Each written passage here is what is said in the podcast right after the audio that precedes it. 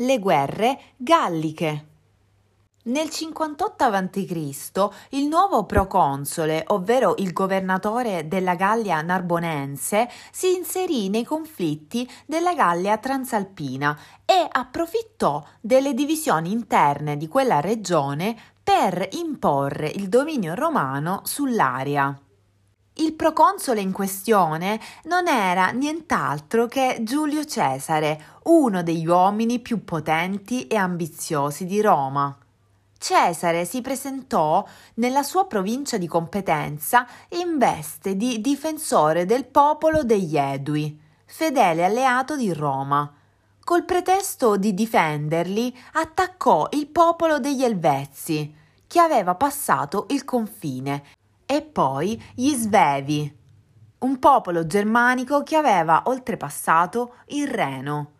Nel corso di pochi anni Cesare riuscì a sottomettere tutte le tribù galliche della zona e a portarle sotto il dominio di Roma, ma si macchiò anche di gravissimi crimini di guerra.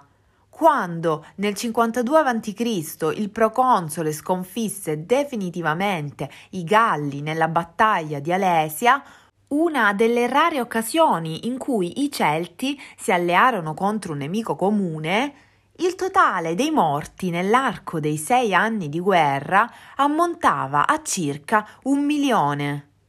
L'apice fu toccato nel 55 a.C., quando le tribù germaniche degli Usipeti e dei Tencteri varcarono il Reno.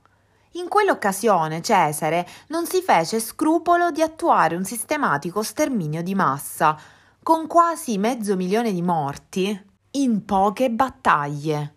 Alla gioia del Senato, che decretò 20 giorni di celebrazioni per le vittorie di Cesare, fece da contraltare lo sdegno di Catone, suo avversario politico, che propose di consegnare il proconsole nelle mani dei popoli germanici sconfitti.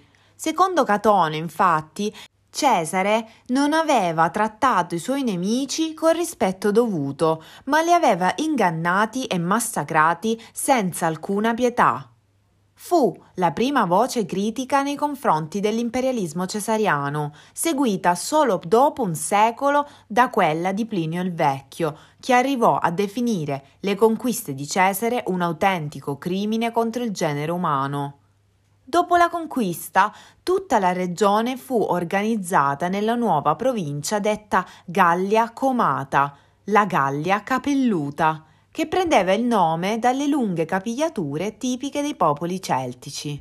Nel 43 a.C., un anno dopo la morte di Cesare, i romani fondarono una colonia nell'area di un preesistente insediamento gallico e lo chiamarono con nome celtico Lugdunum, ossia letteralmente la collina di Lug, dal nome di un dio della religione locale.